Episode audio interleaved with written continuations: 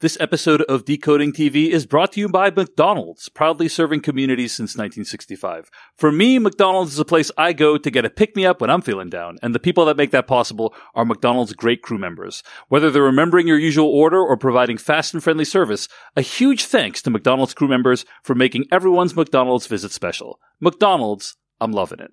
What do you watch, Ethan? Ah, uh, what do we watch? Like documentaries? Ted Lasso sometimes. We love Ted Lasso. Oh, you like it? Yeah, man. Yes, of course. So likable, right? Yeah. I don't watch Ted Lasso. Love No? it. Yeah, such a good guy. Yeah. So much content now. It's like there's billions of shows. Everyone's trying to keep up. It's kind of much. suffocating, honestly. It's too much. It's like we're all entertaining each other while the world burns, right? We're all just zombies, you know, like. ugh. Mm. I love a binge. Hello, everyone, and welcome to Decoding TV, a podcast about television. I am David Chen. Hello, I'm Roxana Hadadi. Today on Decoding TV, we will be discussing season two, episode one of The White Lotus, entitled Ciao. And what we do here on this podcast is we will spoil everything through season two, episode one of The White Lotus, but we will not spoil anything from future week's episodes. That includes any episodes that either of us may have or may not have watched, as well as anything on the next time on preview for The White Lotus. So uh, that is how we do things here on the Decoding TV. You can find more episodes of this podcast at podcast.decodingtv.com. Email us at decodingtv at gmail.com. You can also follow us on TikTok, Twitter, and YouTube at Decoding TV. All right, Roxana, before we get to this week's episode, uh, I mean, I think it's it's important to just say, hey, it's a new season of The White Lotus, a show that we never thought would come back. And uh, here we are talking about it. So, like, let's start with overall thoughts on this episode before we do uh, a plot by plot point by plot point. What did you think overall of season two, episode one? That's such a good question. What did I think? I mean, the immediate thing I thought about was the fact that this is now an anthology, right? I mean, we're going the true detective route. We're sort of going the big little lies route of an initial season, now turned into a second season. So I kept thinking about that. I kept sort of noticing the connections thematically, unintentionally, explicitly between this episode and the first season. But overall, I am intrigued. There's some characters that I think are very promising and potentially very messy. And I also am sort of curious about whether we are going to get the same sort of class specific conversations about season one, or if we're only doing like a men and women and how they communicate with sex and romance thing. And I think the opening credits sort of tilt us one specific way. So I'm a little curious if that continues. What about you? What were your thoughts? Yeah, overall, I liked it. And, you know, we'll probably talk more about this later on during this episode, but something we didn't address in our season one look back was uh, the idea that there is a, an inherent, or maybe we addressed it but didn't like dive into it, is like there's an inherent tension of a show that is critiquing wealth uh, Mhm. and or the wealth of these uh, very beautiful people in a in a beautiful location um but that the fact that they are beautiful wealthy people uh, in a beautiful location is the reason we're watching the show or many Yes. people are watching the show right 100%. like if if it was not about well beautiful wealthy people like probably we wouldn't be we you and me probably wouldn't be as interested a lot of the audience wouldn't be as interested in it so um so there is a little bit of a tension there it does to me seem as though this season does have its sights set on a different topic that's Mhm. beyond just wealth but also as you point out sexual politics um, and so I'm kind of interested in what the White Lotus lens is going to be on that. It's it's like layering another thing to critique on top of the wealth, perhaps, right? Well, and I think Um, it's fair to say that season one did also have this, right? I mean, like the Shane and Rachel marriage is very much about them both being young and beautiful, and Shane sort of thinking that Rachel's beauty as his new wife is like social collateral, right? And Yeah. then we do have the like the Connie Britton Steve Zahn marriage, which was also about like his emasculation now that she's successful. So I think this stuff was like the secondary level of critique in the first season, Mhm. and now we've sort of swapped it and it's the first consideration. So I think it was there We're just now getting a more clear view of it. That's a great point. Yeah. But fundamentally, regarding this episode, feels like a promising start. You know, feels Mhm. like we're being introduced to intriguing characters that are all going to have some kind of arc this season.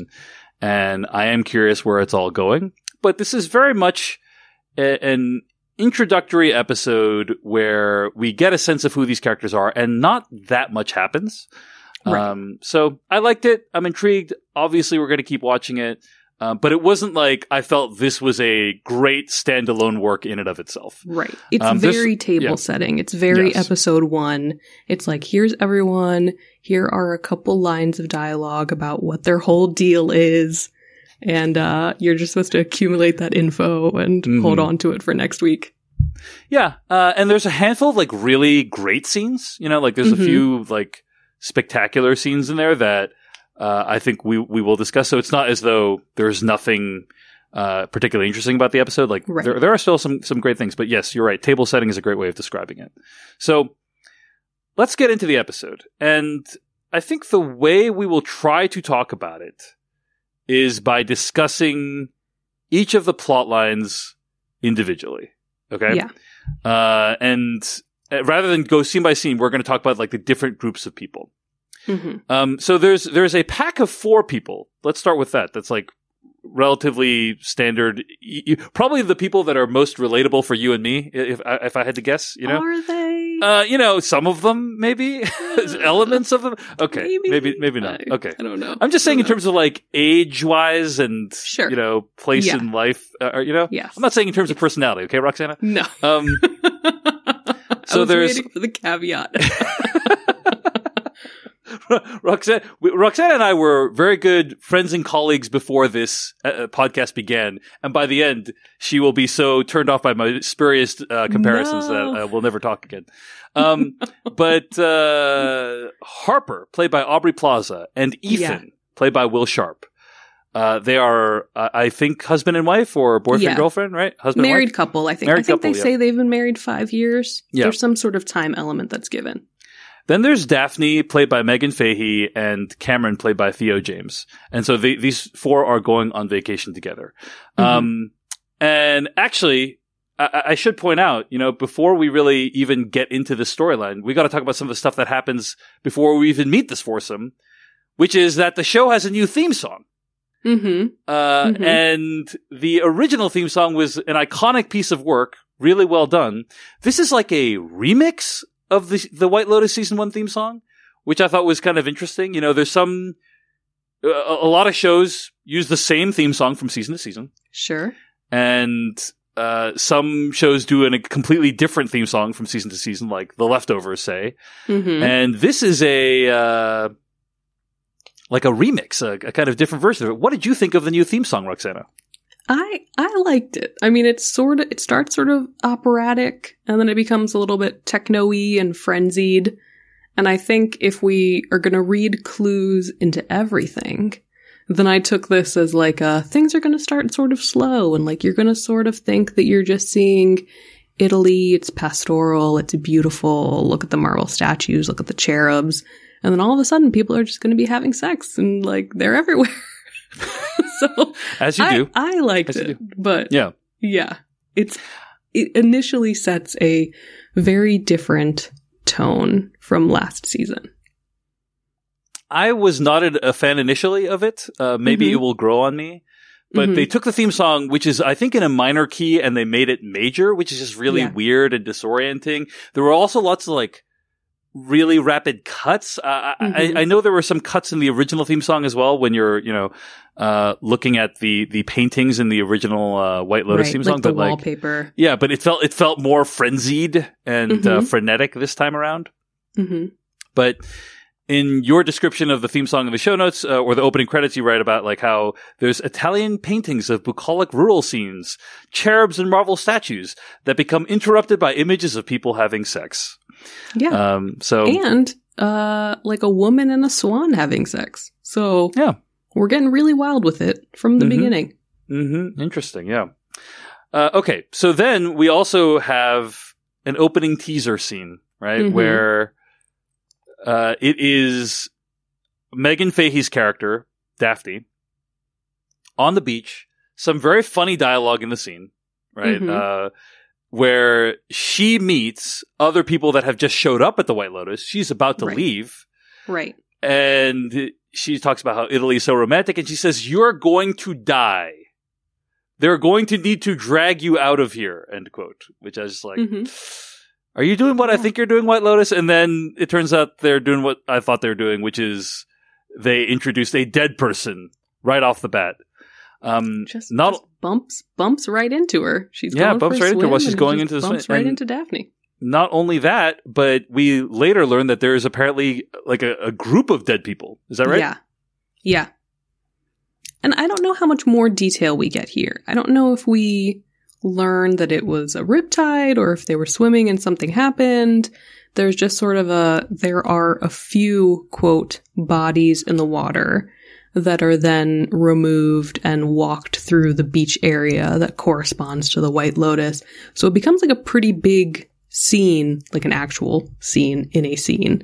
Uh, and it's an interesting way to start us off. And by interesting, I mean familiar. Because I guess Mhm. we're doing deaths again. We're doing deaths again, but one death is not sufficient, Roxana. No. Uh, you got to have have to up the more, multiple deaths. Mm-hmm. And uh, and we do understand that they are all like hotel guests of the White Mhm. Lotus, right? So they're not just random people that that have died.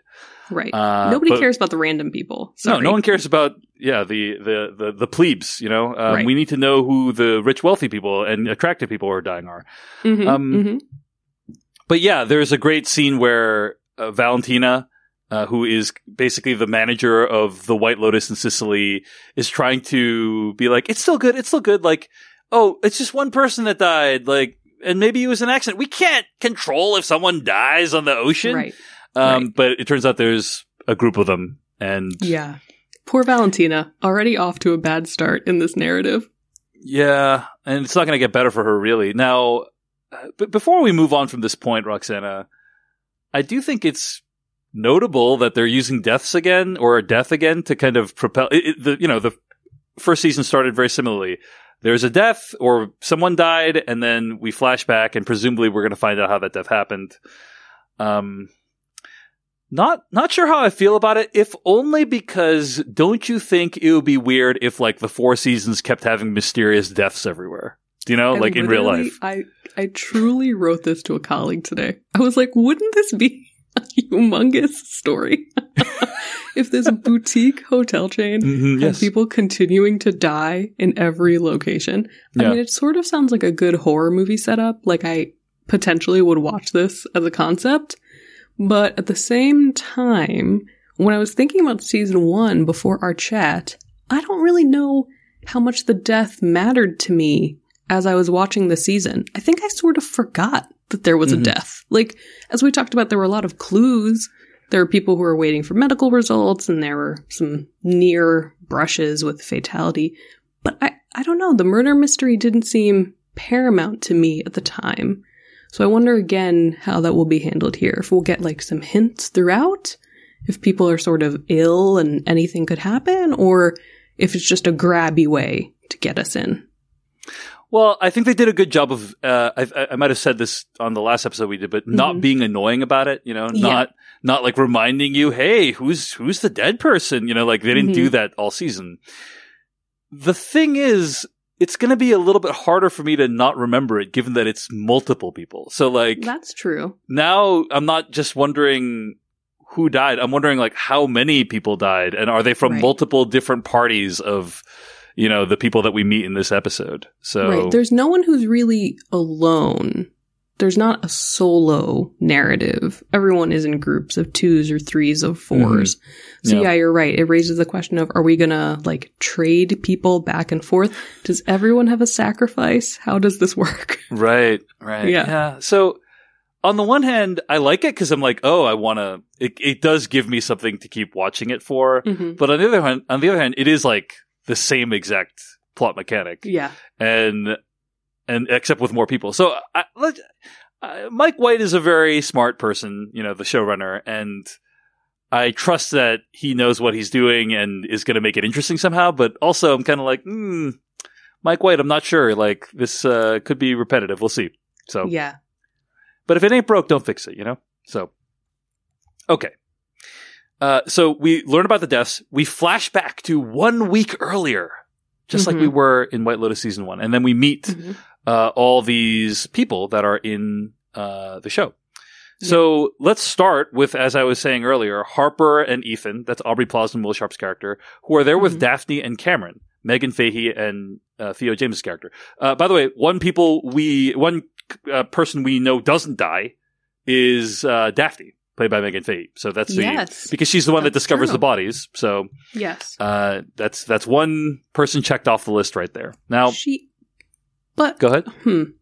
All I was going to say is that as soon as you said that, I thought for the entirety of the episode, she's surrounded by other people. And then it's a little bit interesting that we start off with her on this beach alone. I'm not saying it's a clue, it's just an Mhm. interesting thing to note. Yes. Yes. Yeah. Perhaps it is her colleagues slash husband or whatever that is, is Perhaps. the dead person. Perhaps. I was a little bit confused at some of the plotting here. Like Okay. when uh, when Aubrey said Aubrey Plaza's character uh, Harper, like I, I identifies what the relationship is. I think it's uh, Cameron and Daphne that are like the successful ones, right? That are the startup rich people ones. Um, or is it Ethan and Harper? Like I, th- th- it was a little bit confusing to me. I think everyone is wealthy. Yes. I think that Cam and Daphne were already wealthy. hmm And so they're the ones who invited Harper and Ethan on this vacation. I think, I'm not sure it's startup money. I think it's finance money, but they already live a successful, you know, well to do life. hmm And then it is Ethan who recently sold a business idea or something and is newly rich. So he and Harper, I think, again, I don't remember if it's a startup, but it's some new amount of wealth. hmm Um, so everybody's wealthy. It's just a matter of who got wealthy when. Right. Um, it, it was, she only says it like one time real quick and then it wasn't clear like which wealth the, the, uh, like which direction the wealth flowed in. But whatever the case is, these are not like the best of friends, I think is Right. the main point, right? Like, um, there was a suspiciousness, uh, with which Cameron and Daphne invited Ethan and Harper on this trip. Uh, and Harper is very suspicious of, of their intentions and like why they're doing it. So- Yeah. Harper sees it as we have money now. And suddenly you remembered who we are and have deigned to invite us on this Mm. trip. Yeah. So it's through these series of various conversations. Like, I don't really think they think, I don't think they talk on the ferry. I think the establishing ferry shot is just that Harper and Ethan are sort of argumentative and like bickering. And Cam and Daphne have this very, like, we're both attractive, we're both young, we're both beautiful, we can't keep our hands off each other sort of thing going. And then I think it's over some mealtime conversations that it comes out uh, and some private in suite conversations that Harper is convinced that there's an ulterior financial motive that Hmm. Cam has right because he's going to pitch he's going to pitch. Ethan some idea or something like that during Yeah. the course of the trip right Yeah, um okay so there's a bunch of awkward scenes with Harper really not seeming to enjoy herself she refuses the complimentary prosecco that is offered she's so Um, bad at having a good time. I mean, it's Mhm. peak Aubrey Plaza, right? Like Mhm, mhm. Aubrey Plaza has become sort of our awkward queen at just making other people uncomfortable on her behalf. yeah So yeah, who who rejects the complimentary prosecco? I don't drink and I would accept it you know yeah, Uh, just uh, take a swig. It's I ruined wanna- already. They're just going to throw it away. I, I want to take a pause here and just recognize that I do appreciate the casting of the show. This is Mhm. a show where you have, you know, over like or around a dozen characters that you're introducing to people in this episode. Uh, and all of them have a pretty distinct look. And that Mhm. is very important for a show like this. And it's, Mhm. it's, um, I think it's an under recognized point is that when you have a vast cast like this, you need everyone to be like recognizable and like distinguishable from each other. And I think this this episode does a good job, or the show does a good job of that. Um, there is a scene where uh, Harper and Ethan and Cam and Daphne's suites are introduced to them, and uh, they show off this door that is between them, and she's like, "Okay, we're not going to use that. Yeah. Why? are There's no you need to show me. We're not going to use that." You know? Yeah. We're not going to use that. And Yeah. everyone is aghast. Again, it's one of those things where it's like, why would you voice that? You can never use the door, but you don't have to tell the people you're never going to use Mhm. the door. yeah.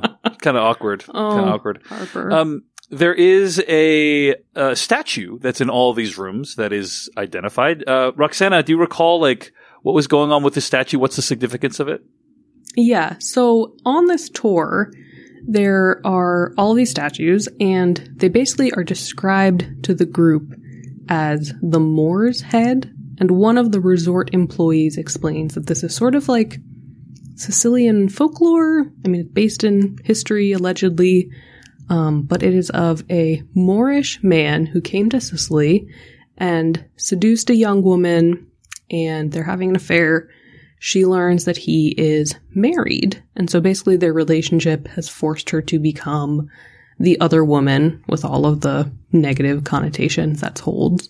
Uh, so she uh, cuts his head off and like uses it as a planter, uh, sort of as like a warning to, you know, be monogamous and not do infidelity. Uh, Mhm. and so that's become like a mainstay of ceramic art in Sicily. And I Googled it. That definitely seems real. It doesn't, you know, I don't know if a resort would really have many of them in each room, but it definitely Yeah. seems like an actual thing. Now, we don't really dive into like the racial politics of this Mm-hmm. like a Moorish man or the fact that they're all sort of glazed in a particular way. I mean, the show doesn't really touch that, but I think it's Mhm. using it as an icon of, again, male, female, like sexual politics, gender roles, that sort Yeah. of thing.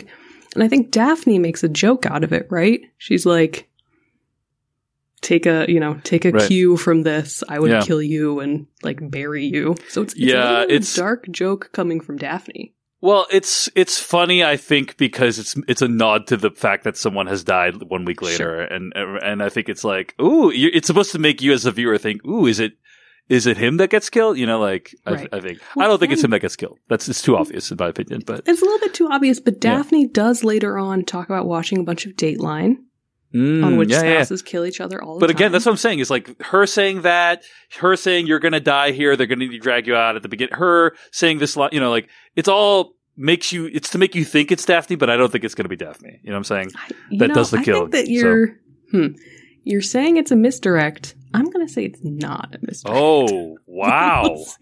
First first podcast disagreement here on decoding TV Yeah. between Roxanne and David. Okay, we'll see. yeah. We'll see. yeah. I've gotten tons of things wrong on this podcast uh, Well, so far. and I don't think there's much more evidence. I mean, if if this is really the reality, then they're like laying it on a little bit thick. Mhm. early in the beginning. Uh, but I also, I sort of, you know, I always like the idea of this prim and proper woman being the one who sort of loses it. yeah. Uh, but yeah, so that's the Moor's Head. They're everywhere. We cut to them often Yeah. as transitional moments between scenes. So Mike White is really incorporating them. It's kind of a nice, ominous sign of things to come, basically. Yeah. Um, so yeah, uh, but yeah, there is a, a scene between Harper and Ethan where he says to her, "Hey, can you try to have fun, please? You know, I kind of like these people and long for their approval on some level, and please don't make things awkward, et cetera, et cetera, et cetera." Mhm. So, um, later on, there's a scene where they all get to uh, meet each other, right, and talk about. We get to learn more about them and their backgrounds. We learn that Harper does employment law, uh, and Cam chimes in helpfully by saying, "You know, I hate those bogus claims, and it's extremely awkward." You know, I, I don't know if you've been to these dinners before or these meals before, where Mhm. like someone says, "It's my," you know. I spend all my life fighting this kind of person, and then like another person at the dinner is that kind of person. It's just Yeah. very, very painful. And very Um, proudly that person. I mean, that's sort of the funny thing about Cam is that Yeah, he very much seems like the type of person who will purposefully provoke you just because it's funny to him, yeah, uh, which comes up again in a later scene. I think I am enjoying Theo James's performance, although I don't entirely buy his American accent. Mm. But his very aggressive, cool guy, broy sort of aesthetic, I think Yeah. works.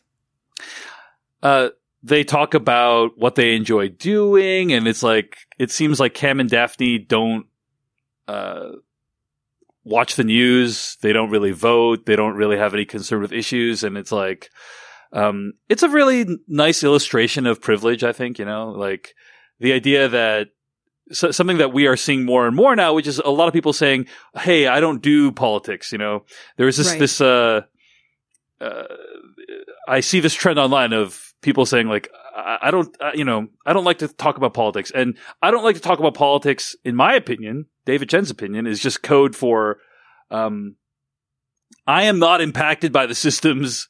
Uh, that politics would impact, right? Uh, or Yeah. that po- your politics might, you know, impact. And, uh, and it's basically this expression of privilege from Cam and Daphne that like they don't need to think about it because none of the stuff in the world really affects them.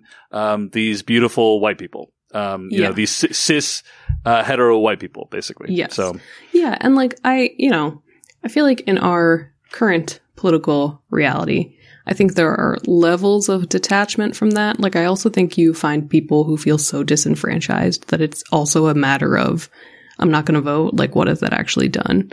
Um and that's not the privilege we're dealing with here, right? Like it's so interesting to me that you phrased it as what they enjoy doing because Harper and Ethan list things that they don't actually enjoy doing, but they feel like they should be doing, mhm. right? Like they don't enjoy the news. Harper needs Ambien to sleep. She talks about the anxieties of the world and how bleak and terrible things are, which are all things I agree with and empathize with. But I hate to say that, I hate to go down this road, but part of the conversation sort of feels like she's like showing off a little bit. Like, Mhm. look at how sort of sophisticated I am, that I am doing these things that you guys don't do. So I think both couples are showing off. Like, I think Mhm. Cam and Daphne are doing this, like you said, beautiful people, almost like Gatsby esque. We're so untouched by everything, and look at how happy we are. And then I think Harper and Ethan are doing a sort of like, well, we're suffering with the realities of the world, and you should also respect that. So both of them are doing a little bit of posturing here, I think. Yeah, I mean, I think all of them are unpleasant. You know, uh. I, I would agree with you. I'm not saying like I'm really rooting for Harper and Daphne. I mean, or um, Harper, Harper and and uh, Ethan. and Ethan. I'm not saying like they're awesome. They're certainly Yeah. more similar to me in terms of how I engage with my Yes. media. Yes. Um, but Yes. they don't seem like particularly super pleasant people to be around either. Um, No. Especially Did if you're you have at any if, thoughts on their uh, Ted Lasso argument? Mm, yeah. Uh, well, hey, I'm just glad that people can unite around the Apple TV Plus show Ted Lasso. You know, like that, that gives them some kind of, uh, I, I guess, I guess not really unite because it, I don't think, um, Harper and Daphne watched it, um, or, uh, I think Harper, Harper, and Ethan think it. Ethan watches it. Yeah. Harper doesn't like it. yeah. And I think Cam and Daphne, if I remember correctly, are aware of it. But it stood out to me because I don't remember, like, last season had Olivia and Paula making pop culture references, Mhm. but I don't remember the quote unquote older, more established characters necessarily doing that. So it I'm just- of felt like I, I just think it's remarkable that an Apple TV Plus show got mentioned on In an another HBO show. on an program. HBO, yeah, an HBO show. Like, Yes. I think in general, Apple TV shows aren't really mentioned very. often. I don't feel like I- I'm not saying putting aside the quality. I Mhm. don't think they've really seeped into the popular consciousness that much. Uh, Ted Lasso being an exception. So I was just like, oh, hey, the Apple TV, the uh, Apple, the trillion dollar company, is a little little pop culture engine that could look at you, look at you guys putting some putting some wins on the board there for Ted Lasso. You know, What I will say about that is that For All Mankind is an exceptional show that you should be watching this whole time. Um, but it was funny to me because it felt like they were reaching the bottom of the barrel of things they could talk about. so they Mhm. had to just pull out Ted Lasso Mhm, mhm. as a last ditch objective to find common Yeah. ground. It could have been hacks if they were going to keep it in the HBO family. It Could have been been. hacks. could have been. Um, it's it's it's the modern day equivalent of pulling out a Friends reference at a uh, yes. Did you guys see that episode? It, Yeah. It's the modern day equivalent of were Ross and Rachel on a break. Like everybody has an Mhm. opinion on it, so Yeah. just talk about it. You don't have to talk about yourselves anymore. But yeah, Yeah. so then this scene leads into the next sort of cam provocation, right? Right. So they go into uh, their rooms to get a. Uh, uh, Cam needs to borrow a bathing suit from Ethan because he didn't bring one. Which, and come on. Well, no, isn't it that Yeah. his luggage got lost? oh, that's right. That's right. Yeah, yeah, yeah. Yeah. His luggage got lost. Um, Yeah. and and apparently it might never be found because he should have flown through Milan. Don't you know? Yeah. Um, huge mistake. Val- I, you know, we'll I make that mistake all the time, my personally. So I understand why this could happen to him. We'll get to Valentina, but she is hilarious in this episode. I agree. So then they go into the room, and hmm I didn't know what to expect. Like uh, I, Mhm. I half expected like they would close the door and then start making out furiously, like they've been having an affair the whole time. But that is not what happened. No. Uh, it, it things are what they seem with these couples, and Mhm. instead, uh, she gives him the bathing suit. She goes into the bathroom to find her sunscreen, and then he takes off his bathing suit or all of his clothes entirely to put on the bathing suit.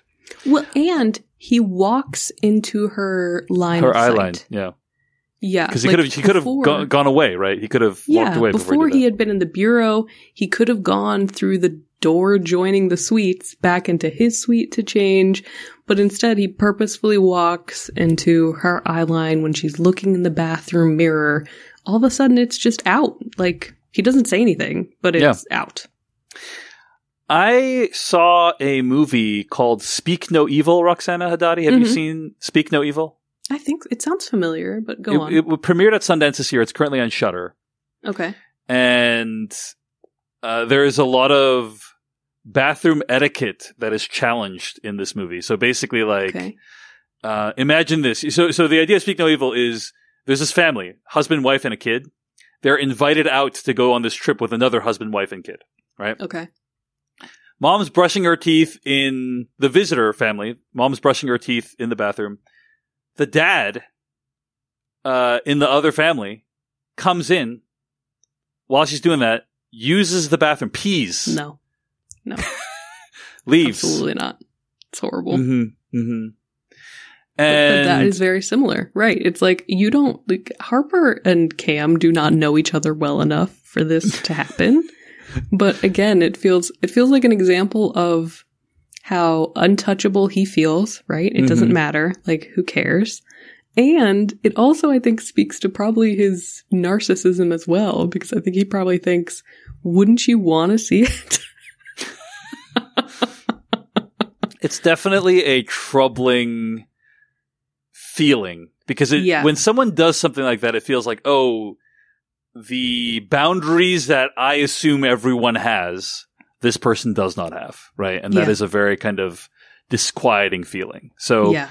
she excuses herself. She's like, "Hey, I still got to look for the sunscreen. You can go back." And you know, then later she tells Ethan about uh, this incursion, but it does. it- It's it's the thing is, it's one of those things where it's like, I mean, I think the way it was done is pretty aggressive. Like, not it's not optimal, right? What what Cameron did, but there is a tiny part I think that's also like you could be like, oh, maybe um maybe he just has different customs when it comes to uh, putting on your bathing suit. You know, he doesn't. He's very okay with nudity. There's people who are like that, Mm-hmm. but it's pro- it's probably sketchy. It was sketchy in uh, like he the way he did it was so sketchy. I don't even think I would use that excuse. It's so Yeah. It's kind of beyond the pale what he did. So Well, anyway, and it's funny what you said because that's sort of how Ethan reads it, right? Like Harper Yeah. tells him, yeah, yeah, she sort of tries to downplay it a little bit. Like she just says, this was sort of a weird thing that happened. And Ethan is like, oh yeah, like it's just, that's weird. You know, like he doesn't react really. And I, what I couldn't figure out at that moment is if we're just doing like a bro code thing like Mhm. Ethan has sort of reverted into who he was when he and Cam were college roommates, and so he's just trying to not get involved. Or if we're meant to see this as the beginning of sort of a schism between this married couple and how they don't necessarily seem eye to eye on Yeah. things. So yeah, it was an interesting moment that I'm curious if it spins into something darker, deeper. I I can't tell. Yeah, I, I think the point I was trying to make, somewhat poorly, was that there's kind of enough ambiguity in Cam's Yeah. actions that it it's the kind of action that's not immediately outrageous to anyone who's hearing what happened, right? Right. And so it's right on that borderline of this is troubling, but like uh if you get angry about it, you look a little bit weird, not like completely, but like it could you could be made out to look weird. I'm not saying I condone this. I just want to be clear. No, like no, I'm not no. Saying don't I, think, think- it was okay. No. Right, but I'm just saying obviously as demonstrated in the episode, right? Like Yeah, it's and I don't not, think you were yeah. saying that. Yeah, like yeah. I, I think, I think the ambiguity is there purposefully because Yeah, we don't see his reaction to it. Yeah. Our perspective is very often with Harper in these conversations. Yeah. So we don't sort of get his right. Like if he meant to Mhm. do it, we don't get his Yeah. reaction. He doesn't mention it to Daphne, although Harper mentions it to to Ethan. So I think there could be something like you said that like this is just who he is and it doesn't even bother him. So why would he mention it to his wife? He clearly doesn't think he did anything wrong. Yeah. But it does feel like a line passed. And it just gives Harper more fuel to her. Surely these people who are so rich and oblivious can't really be happy. And so she becomes obsessed with this idea of are they happy or not? And what does happiness mean? And if they're happy and we're not happy, does that mean there's something wrong with us? So I think there was already a little bit of insecurity there from Harper. And then this moment just exacerbates it. hmm It's fascinating because I think we're seeing two couples, and I, I, I believe you are in a couple right now. Is that correct, Mhm, Roxana? mhm. And I'm in a couple. Um, Mhm. and we're in on screen. We're seeing two couples that are really dysfunctional in different ways. Yeah. You know, in my in my perspective, like neither of these couples are aspirational. They both Mhm. have problems. Um, but I think, uh, you know, most people watching can probably identify more with one couple than the other. That's going to be my Sure. guess. So, and I'm not going to ask which one is yours because I'm considerate. I So- also think that it's possible to relate to different issues Yes. in each of them, Totally. right? I mean, we do get a lot of scenes that are sort of public facing where you see how they react when other people are around. And then we do get scenes where they're together intimately, like in their hotel suite, where they're a little bit different. So I, I think any reaction to any of these characters would be sort of valid because as much as I like Aubrey Plaza, she does a great job making Harper unlikable. Like there were times in this episode when I was like, "Oh God, Ethan! Like, how do you deal with these complaints?" Uh, so yeah, I mean, I think all of them are imperfect, flawed people in their own way so far. Agreed. Yeah. Uh, only other thing to mention maybe is there is a kind of brief moment at dinner when Cam identifies the locals as hookers to Ethan and Mhm. jokes that Ethan was the original incel in college and um, is he different today or not? You know, and so it's a little hint of Ethan's character. Other than that, I think that's mostly what we'd have to talk about when it comes to uh, Harper, Ethan, Daphne, and Cameron. Anything else to say about that? The, those pair of storylines? No, I think that sounds right. I mean, I think just that there's like already this sort of bullying reversion between the two men, and that feels like something to keep an eye on. Indeed. All right, Roxana, it's time to talk about our sponsor for this episode of Decoding TV, McDonald's. Now, yes.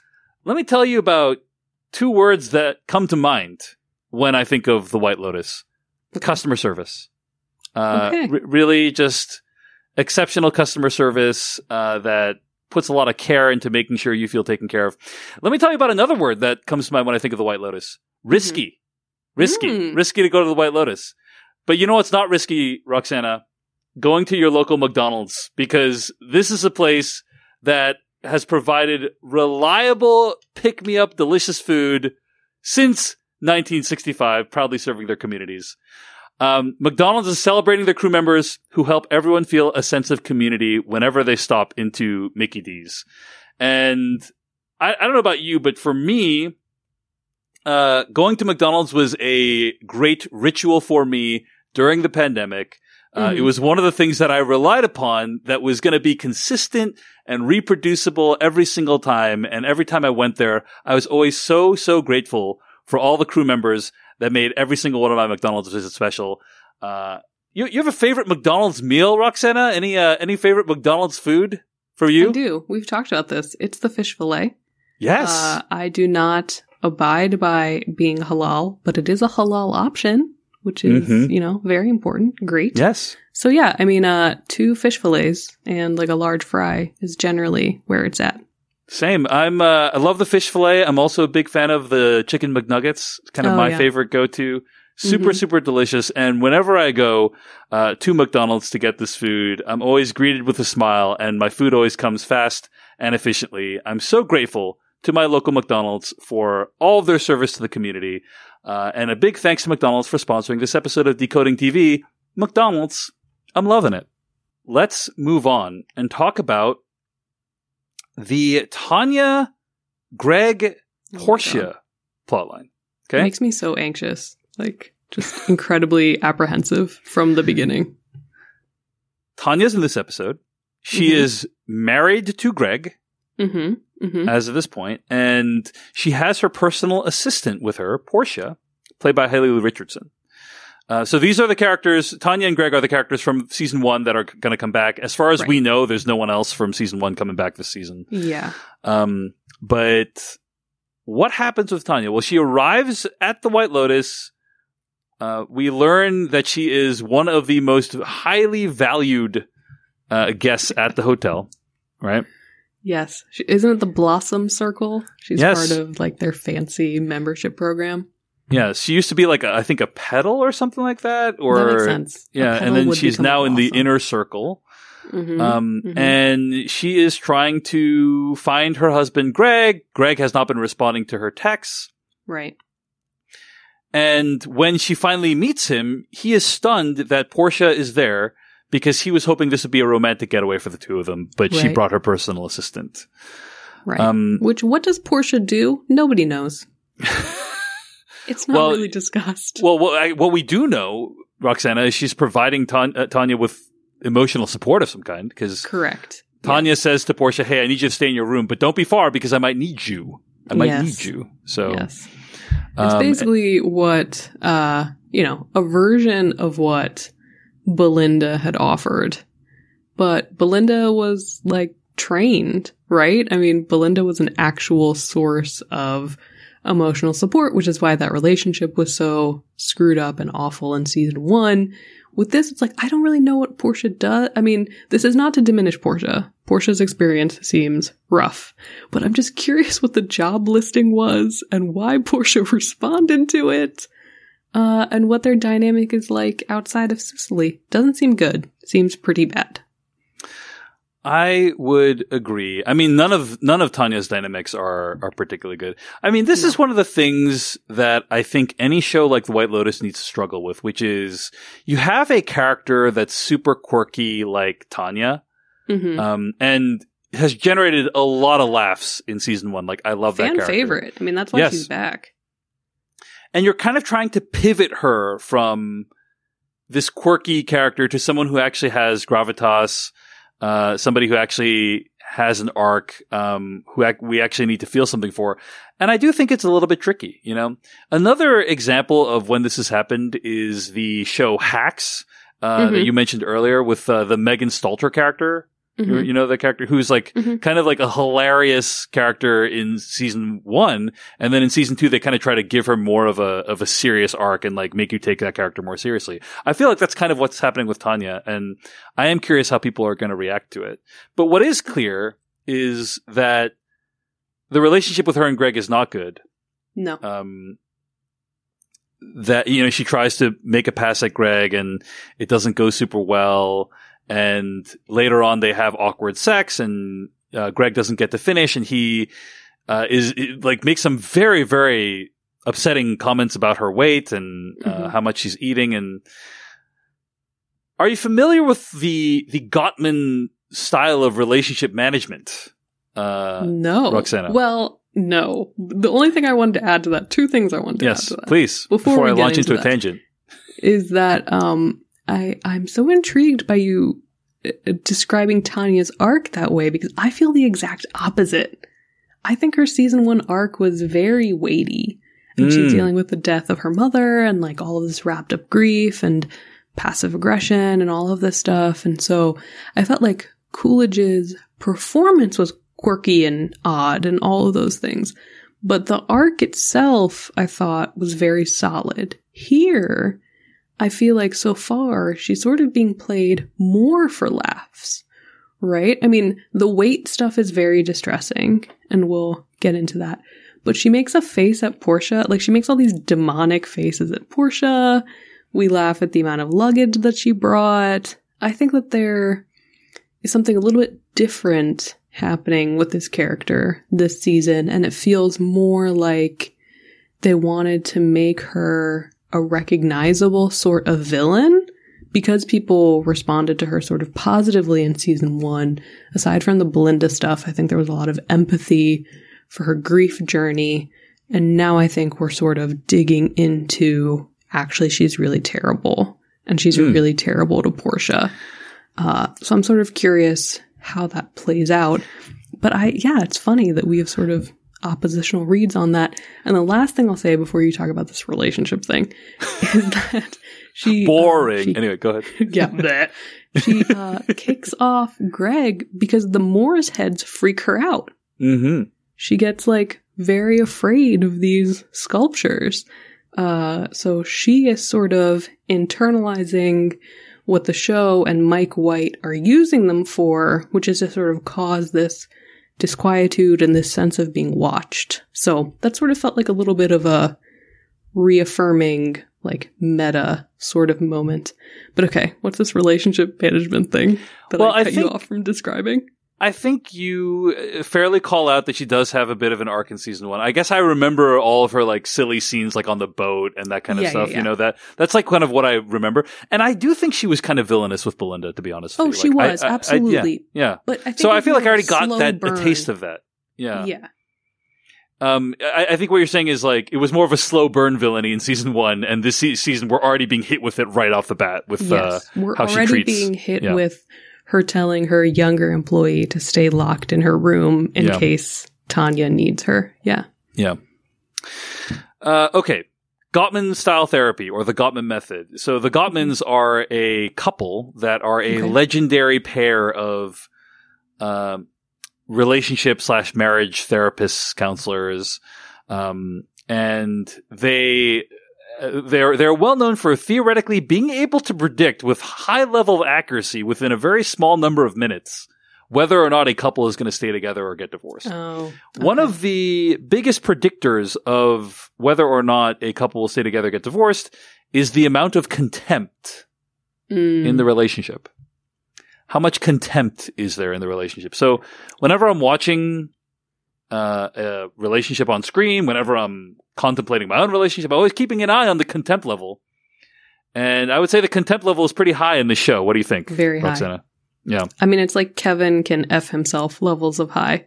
It's Mm. incredibly. It's Well, I'm sp- specifically bad. about Greg towards Tanya. Do you know what I mean? Oh, yes. I, Yeah, I mean, yeah. that's specifically what I'm talking about. Yeah, I yeah, mean, yeah. Greg, Yeah. this whole argument about the macarons, his comment about the panna cotta. I, I mean, again. Yeah, just like casually cruel things. Yeah. you know, it's and very. some of these. yeah. Some of these relationships, uh, it's like, why are you two together? Like, I think this Mhm. season it's really digging into that. Why are you two together? yeah, Uh, and Tanya and Greg are already a confusing pairing because in the first season he was charming and sort of patient and, uh, you know, like a little bit willing to vibe on her level. And they just seem completely at odds already. And he's being secretive, which, yikes. if I may uh, project, you know, uh, uh, uh, guess wildly at what's going Mhm. on here, right? Is that, uh, you know, in general, he obviously Tanya's a very successful or at least wealthy woman, but Yeah. also has all these like fun quirks. He's a beautiful person as well, you know, like, and so he, he probably was enticed by those things, but then like after a while, it's like, oh wow, the quirks are starting to wear thin and living with someone and spending all your time with them is a lot different than going on a vacation getaway with them. Right. And those things have probably worn him down. Is that's kind of the little backstory I invented for Greg while Mhm. watching this episode. Um, but anyway, yes, as you indicated later on, there is a scene where Greg is in the bathroom on the phone. He has a decent excuse about how he's probably working on business stuff, but um, and, and if he is in fact working on business stuff, then I think he actually behaved somewhat reasonably with Tanya. He shouldn't sla- Yeah. shouldn't have slammed the door in her face, but like, you know, he had stuff he had to do. Um, and Tanya was being weird, uh, in his estimation. I mean, she obviously was just responding to, uh, some hurtful things that he said earlier, you know, about the macarons and, uh, but it seems like it's the relationship's in a really bad place and it's sad to see. So, Yeah. The only thing Yeah. I will say, the only devil's advocate poke I will make at that is he was so offended that Portia was there on the vacation, and the reasoning he gave was it's a romantic vacation for the two of us. So I'm just slightly surprised that he would be taking business calls mhm. on a romantic vacation when he was so uh, belligerent about Portia's presence. But ultimately, I mean, I have a lot of problems with Tanya, but uh, watching her walk to bed alone was very sad. Yeah, indeed. Yeah. Uh, let's talk briefly about Portia's storyline this episode. Mhm. Um, she encounters Albie at the pool. She's crying Mhm. on the phone. Um, and He's it's clear, eavesdropping. y- y- yeah, and it's clear that like she comes from a very different background than most of the people who are at this place. Um, Right.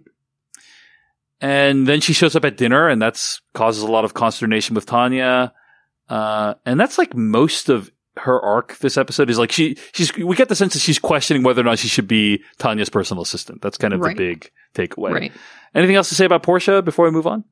The only thing I will say is that she looks up Albie on Instagram, right? Mm, so yeah, her, I think it's her sister that she's talking to on the phone. Mhm. Her sister is like, "This sounds like a nightmare. Just hook up with a guy. Like at least make the time pass." Mhm. Uh, and then she looks up Albie on Insta. So I think there is an initial, clearly they're maybe into each other or trying Yeah. to judge whether they want to be into each other. Um, but that is a, a good compliment to the Albie story, which is so much about, uh, like male female attraction and again, these questions about like monogamy and infidelity and all that sort of stuff. Yeah. So let's talk about the storyline of the three, the father, son, and the grandfather, right? Uh, Mhm. Bert, played by F. Murray Abraham, Dominic, played by Michael Imperioli, and Albie, played by Adam DiMarco. They are there on some kind of pilgrimage to visit Bert's grandmother's uh, birth town, birth city. Yeah, I like think, her right? village or something. So Yeah. clearly a family trip that was planned for a while. Uh, and it is revealed later in the episode that it wasn't just supposed to be them. There were supposed to be women from this family on the Yeah. trip as well. Dominic's sort of- wife and daughter, I think, right? Yes. Is and we get some Yeah. explanations or at least some allusions as to why that is not the case. Um, I mean, that was one of my favorite scenes from the episode, right? Yeah. Is Michael Imperioli's character Dominic making a phone call to, I think, his ex-wife, right? mhm. And Soon to be ex-wife, maybe. yeah, and the whole thing takes place in one long, continuous shot that kind of pushes in on Dominic's face. hmm And what I love about the, that scene is how rapidly it escalates. Like he calls and she's like, "Hey, you know, what do you want?" And it seems like it's going to be a tense but acceptable phone call, and it ends with her just screaming at him Yeah. and being like, "I don't want to talk to you ever again. Don't call me ever again." And it's some great phone phone acting from Michael Imperioli, I think, because he's just kind of like shell shocked, exhausted, like he's expended a lot of mental energy, but he's also like, I think he knows that he probably did some terrible things. Like my my interpretation is that he he is like cheated on his wife or something like that, Mhm. right? I think that's Yeah. heavily implied.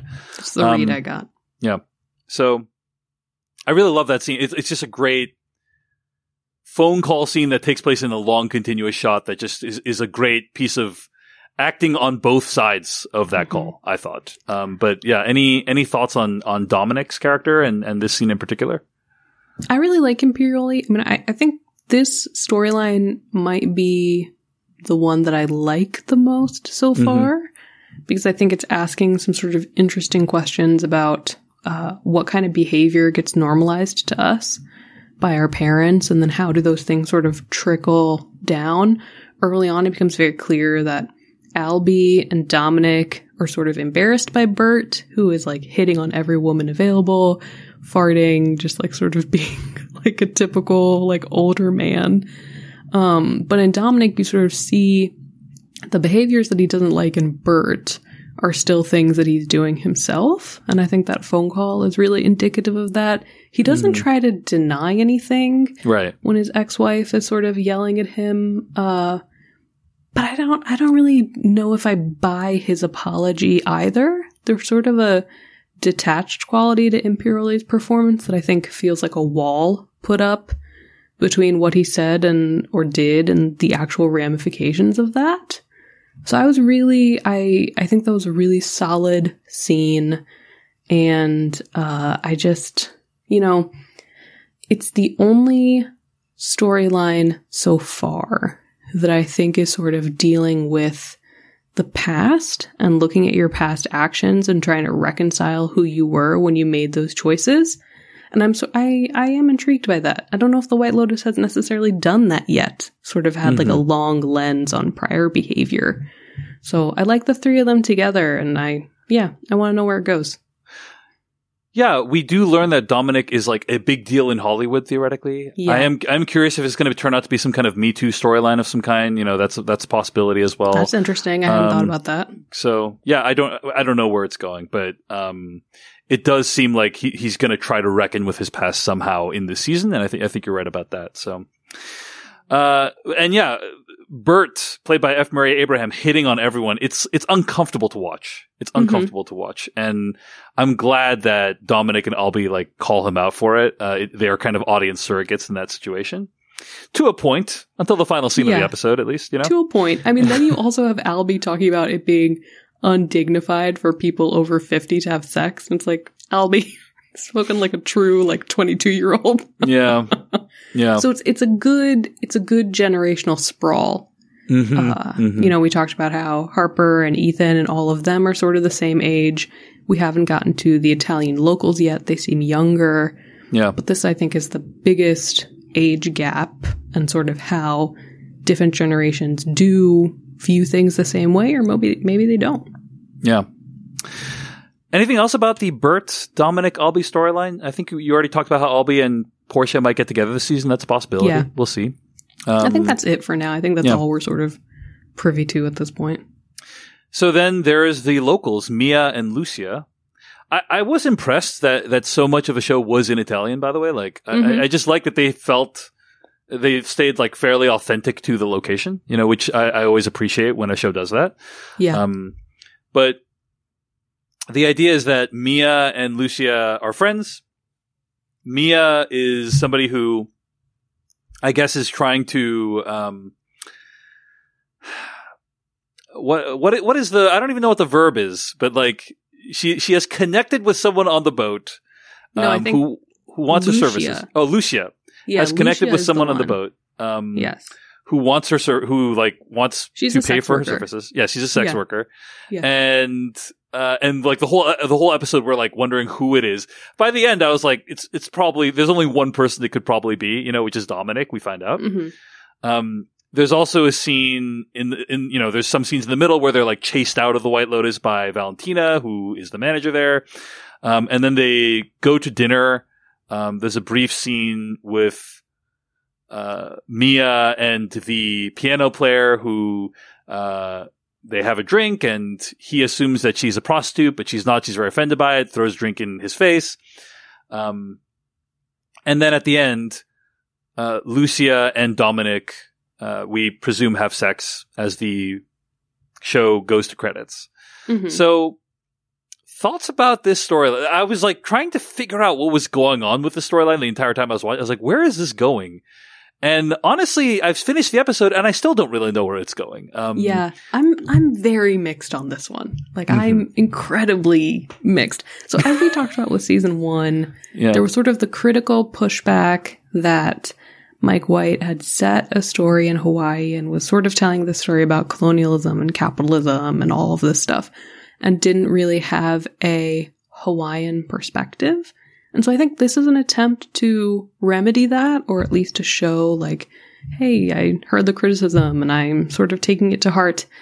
I I don't know how I feel about the the remedy to that being two young Italian women who are doing sex work with American tourists? I don't I don't know. Well, one of them is at least. One yeah. of them is, but Lucia sort of is trying to bring her into it, right? She does say we could have a threesome with him and it would be a good payday for us. She does dress her up in the bathroom and Mia says, You made me look like a hooker. And Lucia says, Exactly. You know, Mhm. like I think there is sort of a I'm making money doing this and you could also be making money doing this sort of invitation.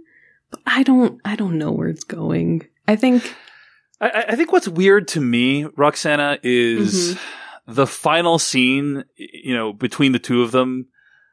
I I think we are meant to be troubled by that scene, right? Like the way Are the we? scene. I, I, I don't know. I'm I'm guessing. I don't. This is the thing. I don't even know. Like, yeah. but I I think we're meant to be like, oh, like this is like Dominic has is at this stage in his life where he feels like he needs to pay for sex. This is not something that he would feel is a good example for his child who's theoretically sleeping in the next room. You know, yeah, like I mean, he lies to Albie. Yeah. right. And then there's um, you know, the, the way the camera like pulls back uh, with these curtains and the way it makes it feel kind of like forbidden. It gives this this these events a kind of frisson. I think that like make it feel like ooh, like you know, it's kind of um you, you know what I'm saying? Like it just kind of makes it feel like the show to me makes it to like you want to feel like it's um not okay what's happening here which feels weird to me because I would think that this is not the type of show that would um look look askance at sex workers. You know what I'm saying? it feels like weirdly conservative. yeah. It feels like a weirdly conservative perspective. To For sort of for now, be- let's. I mean, I'm willing to see how it evolves, but like Sure. for now, Yeah, I'm like, I. I don't know what this is right now. You know? But Yeah. I don't know what this is. Yeah. And I think that so far, sort of the only things that we know about them, about Lucia and Mia, are how they're perceived by men and how they're perceived by Valentina, who is very anti their presence at the hotel. So yeah, I, I'm not, I'm not sure how I feel about it yet. It sort of feels to me, it gives me the same feeling as the Moor's Head, where I feel like I think the show is trying to make these points about gender roles and maybe heterosexuality and what is sort of transactional about relationships between women and men. But I don't know how much that feels like a wealthy people in 2022 storyline. Like I, I guess I, I, I just would be surprised by people being surprised about the presence of sex workers. So I just, I don't know where Right. it's going. Hard to, you know. I'm like, does the show want us to think it's not okay? Does the show want us to think right. because it doesn't feel it doesn't feel like the show wants us to think look at these two people transacting on sex the way a man and a woman should like i don't Yeah. i don't feel like that's what the show wants us to feel about this scene, Yeah. right um but I- will big i put a big tbd on uh, my thoughts on this plot line because there's just not enough there for me to really understand where they're going with it. So hopefully it'll sort of the same coalesce. way- yeah. Yeah. well, go and ahead. that's sort of the same way I feel about Valentina. Like, Yeah. I think at this point in season one, Armand had a very clear enemy in Shane. And so we started with this competition already between the White Lotus staff and the guests. And I think because we're not doing class as much at the forefront this time around, Mhm. Valentina hasn't already like she doesn't have any beef with the guests yet, right? Like she she is very brusque and she's very frank. She calls Bert old to his face and all that sort of stuff. But I don't know her storyline is more against Lucia and Mia so far than it's against anybody else. So that's another one where I'm like I'm not sure what I'm supposed to know or feel about this character yet and sort of how we're telling the story about Italian women. I just don't know. That struck me as more of a cultural thing, to be honest with you, than Mhm. um than like part of her personality. It, Okay. it, it's it struck me that I, I think what the show is trying to say with that part about Valentina. So we're talking about the scene early on when Valentina is basically spends most of the episode giving everyone at the White Lotus a difficult time. Like she's like, "You're not doing good good enough job. You're bad at your job." And then we find when she greets the guests, like she's actually terrible at this because she like steps in all these terrible social faux pas. And I thought it was a commentary on how difficult it is to fully know another culture. That's what I thought it was. I don't, I, I don't know. You know, just this idea that like, oh, you can be like theoretically super high powered, um, manager who like is very good at customer service, but like if you don't know what's acceptable in another culture, like it doesn't really mean that much. That was kind of my thought Hmm. on what it meant. None of that crossed my mind. So that's Okay. uh, I appreciate that. Okay. Well, well, maybe, uh, who knows if it was intentional or not. So anyway, We'll anyway, any other thoughts on season two, episode one of The White Lotus? I don't think so. I think Yeah. we covered pretty much everything. Trying to think if there's any other like really standout scenes. I mean, uh, I mean, the love the Dominic with really the yeah, phone the phone call scene was great. I actually like the final scene with Dominic and um and Lucia. Like I- like I said, there was there was kind of this like feeling of like danger and unpredictability there. I thought um, Mhm. that that gave this scene uh, an interesting energy. I thought the the characters of uh, Harper, Ethan, Daphne, and Cameron were like really well drawn. Like you kind of you kind of feel like you know who these people are that they've lived a whole life before you saw them on screen during this episode, and so um, many things to like about the episode. I'm intrigued, and um, there's going to be seven episodes this season, unlike six from last season. So Right. Uh, that, an that I'm curious about too. I'm like, why, you know, you know, like, um, there's some, I think there's some science or, uh, inf- anecdotal studies that show that like when there's a, a, a listicle of some kind online, that people prefer it if it has a prime number, you know, like, Interesting. like here are the 13 most, like the 13 best scenes from The Sopranos or Mhm. here are the seven top ways you can decorate your pumpkin for Halloween or whatever. You know, like prime numbers make people feel good um, because it feels like